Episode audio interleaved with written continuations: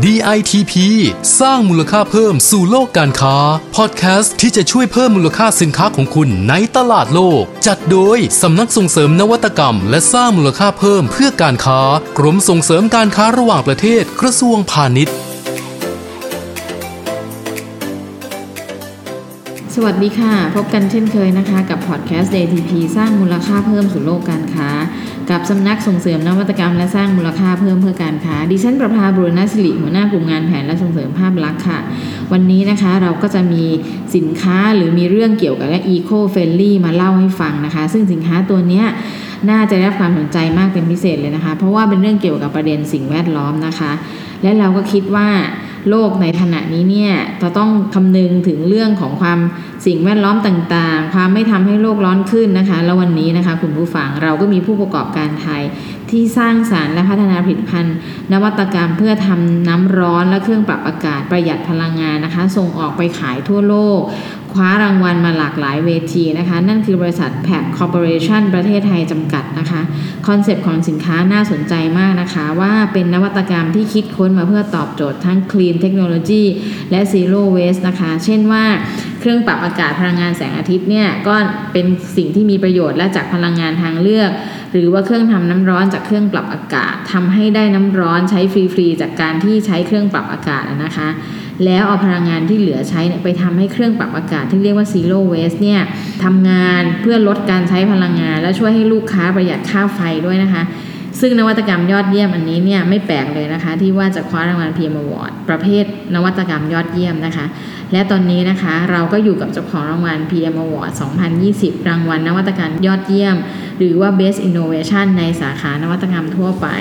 ซึ่งคุณอัชราปู่มีกรรมการผู้จัดการบริษัท Pack Corporation ประเทศไทยจำกัดเนี่ยจะมาเล่าให้เราฟังว่าสินค้าของเขาเนี่ยที่เป็นมิตรกับสิ่งแวดล้อมรักโลกใช้พลังงานเขาเรียกอะไร ลงทุนหนึ่งครั้งได้พลังงานสองครั้งมันเป็นแบบไหนบ้างนะคะ สวัสดีค่ะคุณอัชราสวัสดีค่ะค่ะจะเรียนถามคุณอัชราว่า ในเรื่องของการพัฒนาสินค้านวัตกรรมเนี่ยมันเป็นลักษณะแบบไหนทำไมมันถึงเขาเรียกอะไรลงทุนหนึ่งครั้งได้พลังงานสองครั้งอะค่ะค่ะ ต้องบอกว่า ลงทุนหนึ่งครั้ง ลดค่ะพลังงานสองครั้งอย่างนี้อ่าน่าจะเหมาะกว่าโอเคค่ะโอเคคือต้องบอกว่าปัจจุบันนี้เนี่ยประเทศเราหรือแม้กระทั่งในโลกเราเนี่ยมันร้อนขึ้นทุกวันใช่ไหมคะค่ะเครื่องปรับอากาศเนี่ยก็เป็นหรือแอร์เนี่ยก็ใช้งานกันอย่างแพร่หลายเลยค่ะซึ่งแอร์ก็จะเป่าความร้อนทิ้งออกมาอย่างใช่ไม่ให้บรเรารยะเย็นบรรยังให้เราเย็นใช่เพราะเขาใช่จะดูดค่ะความร้อนจากในห้องออกมาเป่าทิ้งข้างนอกค่ะทีนี้เนี่ยในการเป่าความร้อนทิ้งของแอร์เนี่ยเขาก็ต้องใช้ไฟฟ้าเยอะ ซึ่งเราก็จะรู้กันว่าแอค่ะร์เนี่ยเป็นเครื่องใช้ไฟฟ้าที่ใช้ไฟเนี่ยเป็นอันดับหนึ่งใช่เลยค่ะนะคะ เมื่อเทียบกับเครื่องใช้ไฟฟ้าอื่นอือฮึๆทีนี้เนี่ยเราก็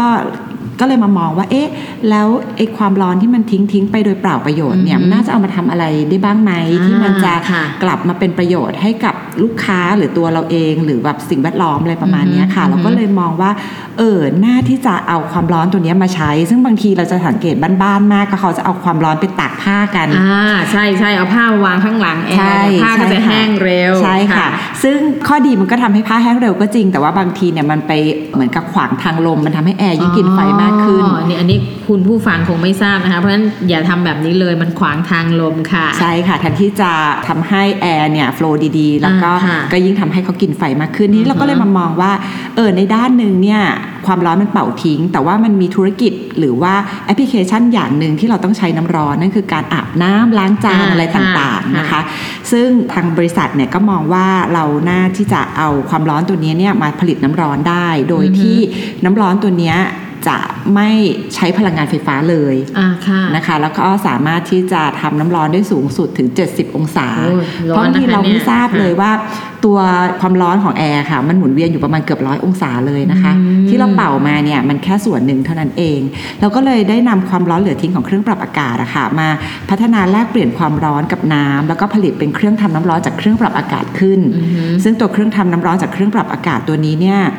ก็เป็นตัวผลิตภัณฑ์ที่เรานำมาประกวดตัว Best Innovation อ่าของ PM Awards ในปีนี้ เรียนถามนิดนึงนะคะ ว่าแล้วค่ะในกระบวนการที่เอาเครื่องปรับอากาศเนี่ย เอาตรงพลังงานความร้อนที่ออกมาเนี่ยเอามาทำเป็นเครื่องทำน้ำร้อนเนี่ยมันจะยุ่งยากไหมหรือว่าขนาดมันจะใหญ่จนเราไปติดที่บ้านได้ไหมอะไรอย่างเงี้ยได้ค่ะ ขนาดของเขาเนี่ยจะเริ่มตั้งแต่ประมาณ 60 ลิตรนะคะอือฮึใช้ไซส์ตามบ้านได้เลยเส้นผ่าศูนย์กลางประมาณ 40 เซนไม้บรรทัดอือฮึเศษๆเท่านั้นเองโอ้เล็กค่ะนะคะ ซึ่งตัวเนี้ยเนี่ยเป็นถังเก็บน้ำเลยเป็นถังน้ำร้อนอืมรูปร่างหน้าตาสวยงามนะคะอือฮึแล้วก็สามารถไปติดตั้งกับแอร์ได้ทุกแบบแอร์เก่าแอร์ใหม่อะไรได้เลยอืมช่างแอร์สามารถติดตั้งได้อือฮึการใช้งานไม่ยุ่งยากเพราะว่าเราพยายามออกแบบนวัตกรรมของเราอะค่ะ ให้ user friendly อ๋อติดตั้งได้ง่าย แล้วก็สามารถที่จะไปติดตั้งกับบริเวณไหนก็ตามโดยใช้พื้นที่ไม่มากอ๋อหมายความว่าใครที่มีแอร์อยู่แล้วก็สามารถเอาระบบการทำน้ำร้อนอันเนี้ยไปเชื่อมต่อหรือไปติดตั้งต่อได้เลยโดยใช่สะดวกค่ะไม่ว่าจะมีพื้นที่เท่าไหร่ก็สามารถทำได้ใช่ค่ะถูกไหมคะคุณอัชราใช่ค่ะโอ้คุณผู้ฟังคะฟังแล้วน่าสนใจนะคะอะ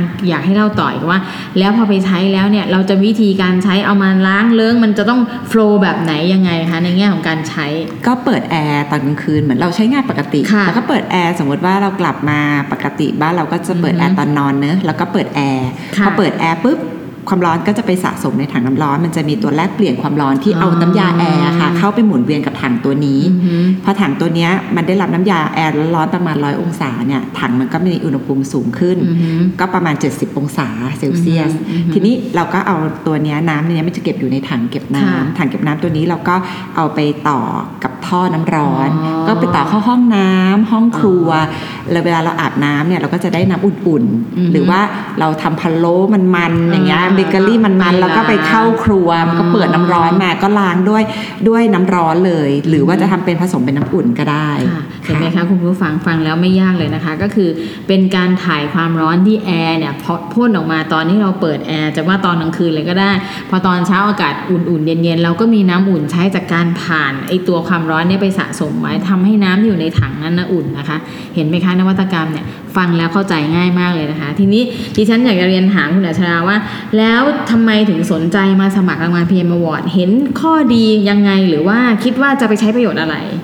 จริงๆแล้วเนี่ยรางวัล PM Awards เนี่ยเป็นรางวัลที่ผู้ประกอบการหลาย ๆ คนเนี่ยใฝ่ฝันอยากจะได้อ่าฟังแล้วปลื้มใจนิดนึงค่ะค่ะ เราก็เห็นมานานมากเลยอ่าว่าค่ะเออรางวัลเนี้ยเป็นรางวัลที่รับกับทางท่านนายกรัฐมนตรีอ่าค่ะแล้วก็เป็นเหมือนเป็นแบบ เป็นรางวัลที่พรูฟเรื่องของความสามารถในการที่เราเนี่ยจะส่งออกสินค้าไปต่างประเทศอ่าค่ะใช่ใช่ซึ่งเราก็มองว่าการเป็นนักธุรกิจอย่างเดียวเนี่ยมันไม่ มันไม่ใช่แค่นั้น แต่ว่าเราอยากที่จะเป็นเหมือนกับ เป็นคล้าย ๆ กับเอ่อ ทีมชาติอะค่ะอ่าส่งออกค่ะสินค้าไปต่างประเทศสร้างผลงานสร้างรายให้กับประเทศอือฮึด้วย ทีนี้ด้วยความที่ว่าผลิตภัณฑ์ของเราเนี่ยก็เอ่อยังสะยังขายในต่างประเทศอยู่ในช่วงแรกอย่างเงี้ยค่ะอือฮึเราก็เลยมองว่าเออเราอาจจะยังไม่ได้พร้อมจนกระทั่งเมื่อสักประมาณ 2-3 ปีที่ผ่านค่ะมา เราก็เริ่มมีการส่งออกไปยังต่างประเทศได้มากขึ้นอือฮึค่ะโดยเฉพาะประเทศที่เป็นพวกท่องเที่ยวต่างๆ เช่นอืมมาลดีฟส์ค่ะอืมโดยในปีที่ผ่านมาเนี่ยเราก็มีออเดอร์มาจากต่างประเทศถึงประมาณค่ะ40 กว่าล้านบาท โอ้โห เยอะนะคะสูงนะคะ ใช่ค่ะ ซึ่งมันก็เป็นเหมือนกับว่าสิ่งที่เราภาคเพียรทำมาในช่วงระยะเวลาก่อนหน้านี้จนกระทั่งเออเรามีตลาดที่มันใหญ่ขึ้น เราก็เลยมองว่าเออเราได้รางวัลทางด้านนวัตกรรมมาเยอะแล้วล่ะเออเราอยากได้รางวัลทางด้านเกี่ยวกับธุรกิจ ทางด้านอ่าเกี่ยวกับค่ะองค์กรหรือว่ายอดขายอะไรทำนองนี้บ้างอืมอืมเพราะว่ามันจะเป็นอะไรที่พูดถึงภาพรวมของธุรกิจไม่ใช่แค่ว่าสินค้าคุณดีค่ะ เราก็เลยบอกอะน่าจะถึงเวลาแล้วเราขอลองส่งประกวดดูอ่าฮะประมาณเนี้ยค่ะ แล้วเป็นไงคะครั้งแรกเลยเปล่ะคะเนี่ยครั้งแรกเลยค่ะ คุณผู้ฟังคะครั้งแรกเขาก็ได้รางวัลเลยนะคะ เพราะฉะนั้นแสดงให้เห็นว่าเขาได้เลือกหมวดสินค้าในการประกวดได้ถูกต้องนะคะ ก็คือคุณอัชราเลือกประกวดในรางวัล Best Innovation ซึ่งสินค้าของเขาเนี่ยมี innovation อยู่แล้ว ซึ่งชัดเจนอย่างที่เราฟังไปเมื่อครู่ นอกจากนั้นแล้วเนี่ยยังสร้างยอดขายเด็กใน 2-3 ปีในยสูงถึง 40 ล้าน เพราะฉะนั้นเนี่ยสูงมากนะคะแล้วคุณอัชนาคิดว่าไอรางวัลที่ได้ในครั้งนี้จะไปต่อยอดธุรกิจในลักษณะไหน เพราะว่าเรานวัตกรรมเราก็ดีเด่นแล้วได้รางวัลมาเยอะแล้วตอนนี้ในระบบของธุรกิจ หรือว่าการมองในแง่ของการทำธุรกิจเนี่ยเราก็สุดยอดแล้วเพราะมันเป็น best exporter เหมือนกันนะคะจะเอาไปใช้ในส่วนเนี้ยต่อประโยชน์ยังไงกับธุรกิจของตนเองค่ะ คืออันดับแรกเลยอะค่ะ ก็คือเรื่องของความน่าเชื่อถือและความเชื่อมั่นจากคู่ค้าของอ่าค่ะเราอะค่ะ เวลาเรามีการพรีเซนต์แนะนำองค์กรว่าอือฮึบริษัทของเราเนี่ยได้รับรางวัลอะไรต่างๆมาบ้างนะคะค่ะก็จะเป็นอะไรที่ทำให้ลูกค้าค่อนข้างมีความเชื่อมั่นเชื่อถือออฮึซึ่งที่ผ่านมาก็จะเป็นทางด้านพวกนวัตกรรมผลิตภัณฑ์เป็นหลักอือฮึแต่พอเรามีรางวัลอย่างเช่น PM Awards เนี่ยมันเป็นการยืนยันอีกครั้งหนึ่งว่ามันไม่ใช่แค่เป็น Product ที่ดูดีนะ แต่มันขายได้จริงอ่ามันมีค่ะการลักษณะที่ว่าการหลักฐานยืนยันว่าเอ้ยเขาขายได้จริงนะอืมอืมทางองค์กรนี้มีลูกค้าจริงอืมส่งออกได้จริง แสดงว่ามันไม่ใช่แค่อะไรที่เหมือนกับคอนเซปต์ดีอย่างเดียวค่ะมันไปได้จริงในเรื่องของการตลาด เพราะฉะนั้นเนี่ยอันนี้เป็นเรื่องแรกที่ทำให้เกิดความมั่นใจในเรื่องของคู่ค้านะคะอืม นอกจากนั้นเนี่ยค่ะคือเราก็มององค์กรของเราเนี่ยอยากจะเติบโตไปอย่างยั่งยืนค่ะเพราะฉะนั้นเนี่ยความที่องค์กรเนี่ย มีความน่าเชื่อถือหรือผลประกอบการที่ดี หรือรางวัลต่างๆ ที่เข้ามาการันตี performance ของบริษัทค่ะเนี่ยมันก็จะสามารถต่อยอดไปได้ในหลาย ๆ ทาง ไม่ว่าจะเป็นเรื่องของการหาเงินลงทุนเข้ามาอ่าค่ะในองค์กรหรือโอกาสที่เราอาจจะมีการร่วมลงทุนกับอ่าบริษัทใช่อมี joint ื่น venture ๆหรือว่าได้ค่ะกับการหาทุนเข้ากับกองทุน หรือว่าเติบโตเข้าตลาดหลักทรัพย์ไปในอนาคตอือฮึซึ่งก็เป็นแผนการของเราส่วนหนึ่งของเหมือนกันเนี่ยเรามองว่ารางวัลต่างๆ เหล่านี้เนี่ย มันเป็นเหมือนใบเบิกทางหรือว่าหลักฐานอย่างหนึ่งที่ผู้ร่วมลงทุนต่างๆนะคะค่ะจะมองเห็นว่าบริษัทนี้มีศักยภาพอืมบริษัทนี้เนี่ยมีเพราะว่า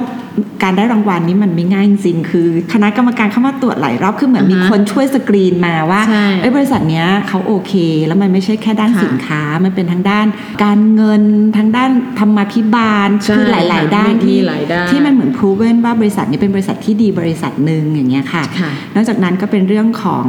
เรียกว่า stakeholder ไม่ว่าจะเป็นพนักงานอือฮึคู่ค้าอะไรต่างๆ ที่เขาค่ะก็จะมองเราเนี่ยเป็นภาพลักษณ์ที่ดีขึ้นอือฮึการ recruitment ต่างๆ การที่เราจะเข้าไปคุยหรือว่าติดต่อหน่วยงานภาครัฐอะไรพวกเนี้ยค่ะ มันก็จะเป็นใบเบิกทางที่ดีที่ทำให้เราดูมีความน่าเชื่อถือมากกว่า SME ทั่วไปค่ะค่ะนะคะคุณผู้ฟังอยากจะเรียนว่าคณะกรรมการเนี่ยองค์ประกอบต่อละหนึ่งคณะหนึ่งรางวัลเนี่ยสิท่านนะคะ เพราะฉะนั้นเนี่ยคุณอัชราผ่านมาได้เนี่ยไม่ใช่เล่นๆนะคะอันเนี้ยผ่านมาอย่างจริงจังเหมือนที่คุณอัชราเล่าว่า จะต้องผ่านให้กรรมการดูกรรมการซักถามในแง่มุมต่างแล้วก็อยากจะบอกว่ารางวัลของคุณอัชราเนี่ยก็คือลบล้างคำว่านวัตกรรมขึ้นหิ้งไปได้เลยนะคะ เพราะนี่เป็นนวัตกรรมที่ขายได้จริง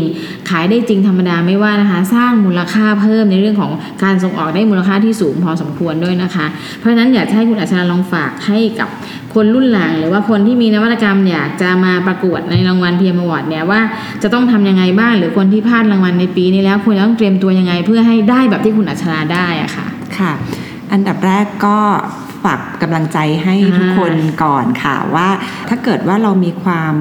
มุ่งมั่นนะคะมันอาจจะไม่ได้ประสบความสำเร็จตั้งแต่แรกที่ทำเพราะว่าอย่างตัวเองนี่ก็ฝ่าฟันในตลาดต่างประเทศมาหลายค่ะปีค่ะ แต่ว่าก็อยากให้เรามุ่งมั่นแล้วก็พยายามปรับเปลี่ยนแผนการต่างๆ ที่จะทำให้เราได้ยอดขายต่างประเทศ หรือแม้กระทั่งในประเทศก็ตาม ตามสภาพของเศรษฐกิจ ตามสภาพของตลาดอะนะคะอือฮึแล้วก็แต่งตัวเองให้ดีคือเตรียมความพร้อมในทุก ๆ ด้านนะคะค่ะไม่ใช่แค่ด้านยอดขาย เพราะว่าบางครั้งเนี่ยเราไปมุ่งเน้นแค่อย่างเดียว มันอาจจะไม่ได้ตอบโจทย์ในเรื่องด้านอื่นๆเพราะอย่างที่ทางคุณประภาเรียนไปเมื่อสักครู่ว่า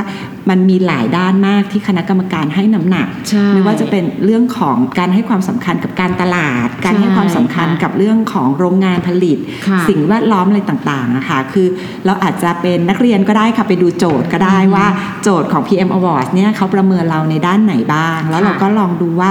เรายังขาดตกบกพร่องอะไรบ้าง ก็ถ้าเกิดเราลองสมัครแล้วอาจจะยังไม่ผ่านในครั้งแรก ก็เหมือนกับเราค้าขายอะค่ะมันอาจจะไม่ได้วินลูกค้าในครั้งแรกก็อย่าท้อถอยค่ะแล้วก็ถ้าอยากที่จะได้จริง ๆ ก็ลองศึกษาหลักเกณฑ์ต่างๆ แล้วลองพยายามปรับปรุงองค์กรเราให้เข้ากับหลักเกณฑ์เหล่านั้น ก็ไม่น่าจะยากค่ะ นะคะคุณผู้ฟังเพราะฉะนั้นนะคะต้องการได้รางวัล ต้องการถูกยกย่องในเรื่องของการส่งออกเนี่ยเพราะฉะนั้นทุกคนต้องตั้งใจไปอ่านหลักเกณฑ์ของ PM Award แล้วที่สำคัญที่คุณอัชราพูดคือ ต้องสู้ๆมีกำลังใจ ครั้งแรกคุณอาจจะยังไม่สำเร็จแต่คุณมีครั้งต่อไปได้ แล้วถ้าคุณตั้งใจทำจริงๆดิฉันก็เชื่อว่าคุณจะต้องได้ในสิ่งที่คุณหวังก็คือรางวัล PM Award นั่นเองนะคะ วันนี้ต้องขอขอบคุณคุณอัชราปู่มีกรรมการผู้จัดการบริษัทแพ็คคอร์ปอเรชันประเทศไทยจำกัดนะคะ ที่ให้เกียรติมาแชร์มุมมองและประสบการณ์กับเราในพอดแคสต์ DITP สร้างมูลค่าเพิ่มสู่โลกการค้าในวันนี้นะคะ ติดตามบทสัมภาษณ์ผู้ได้รับรางวัล PM Award ประจำปีนี้ พร้อมประสบการณ์มุมมองในการทำธุรกิจ จากผู้ที่ประสบความสำเร็จระดับโลกนี้ได้ทุกวันจันทร์ถึงศุกร์ฝากกดติดตามกดไลค์กดแชร์กันด้วยนะคะสำหรับวันนี้เราสองคนนะคะ ต้องขอลาไปก่อนนะคะ สวัสดีค่ะค่ะสวัสดีค่ะ DITP สร้างมูลค่าเพิ่มสู่โลกการค้า ติดตามข้อมูลข่าวสารและกิจกรรมดีๆ เพิ่มเติมได้ที่ www.ditp-design.com หรือสายด่วน 1169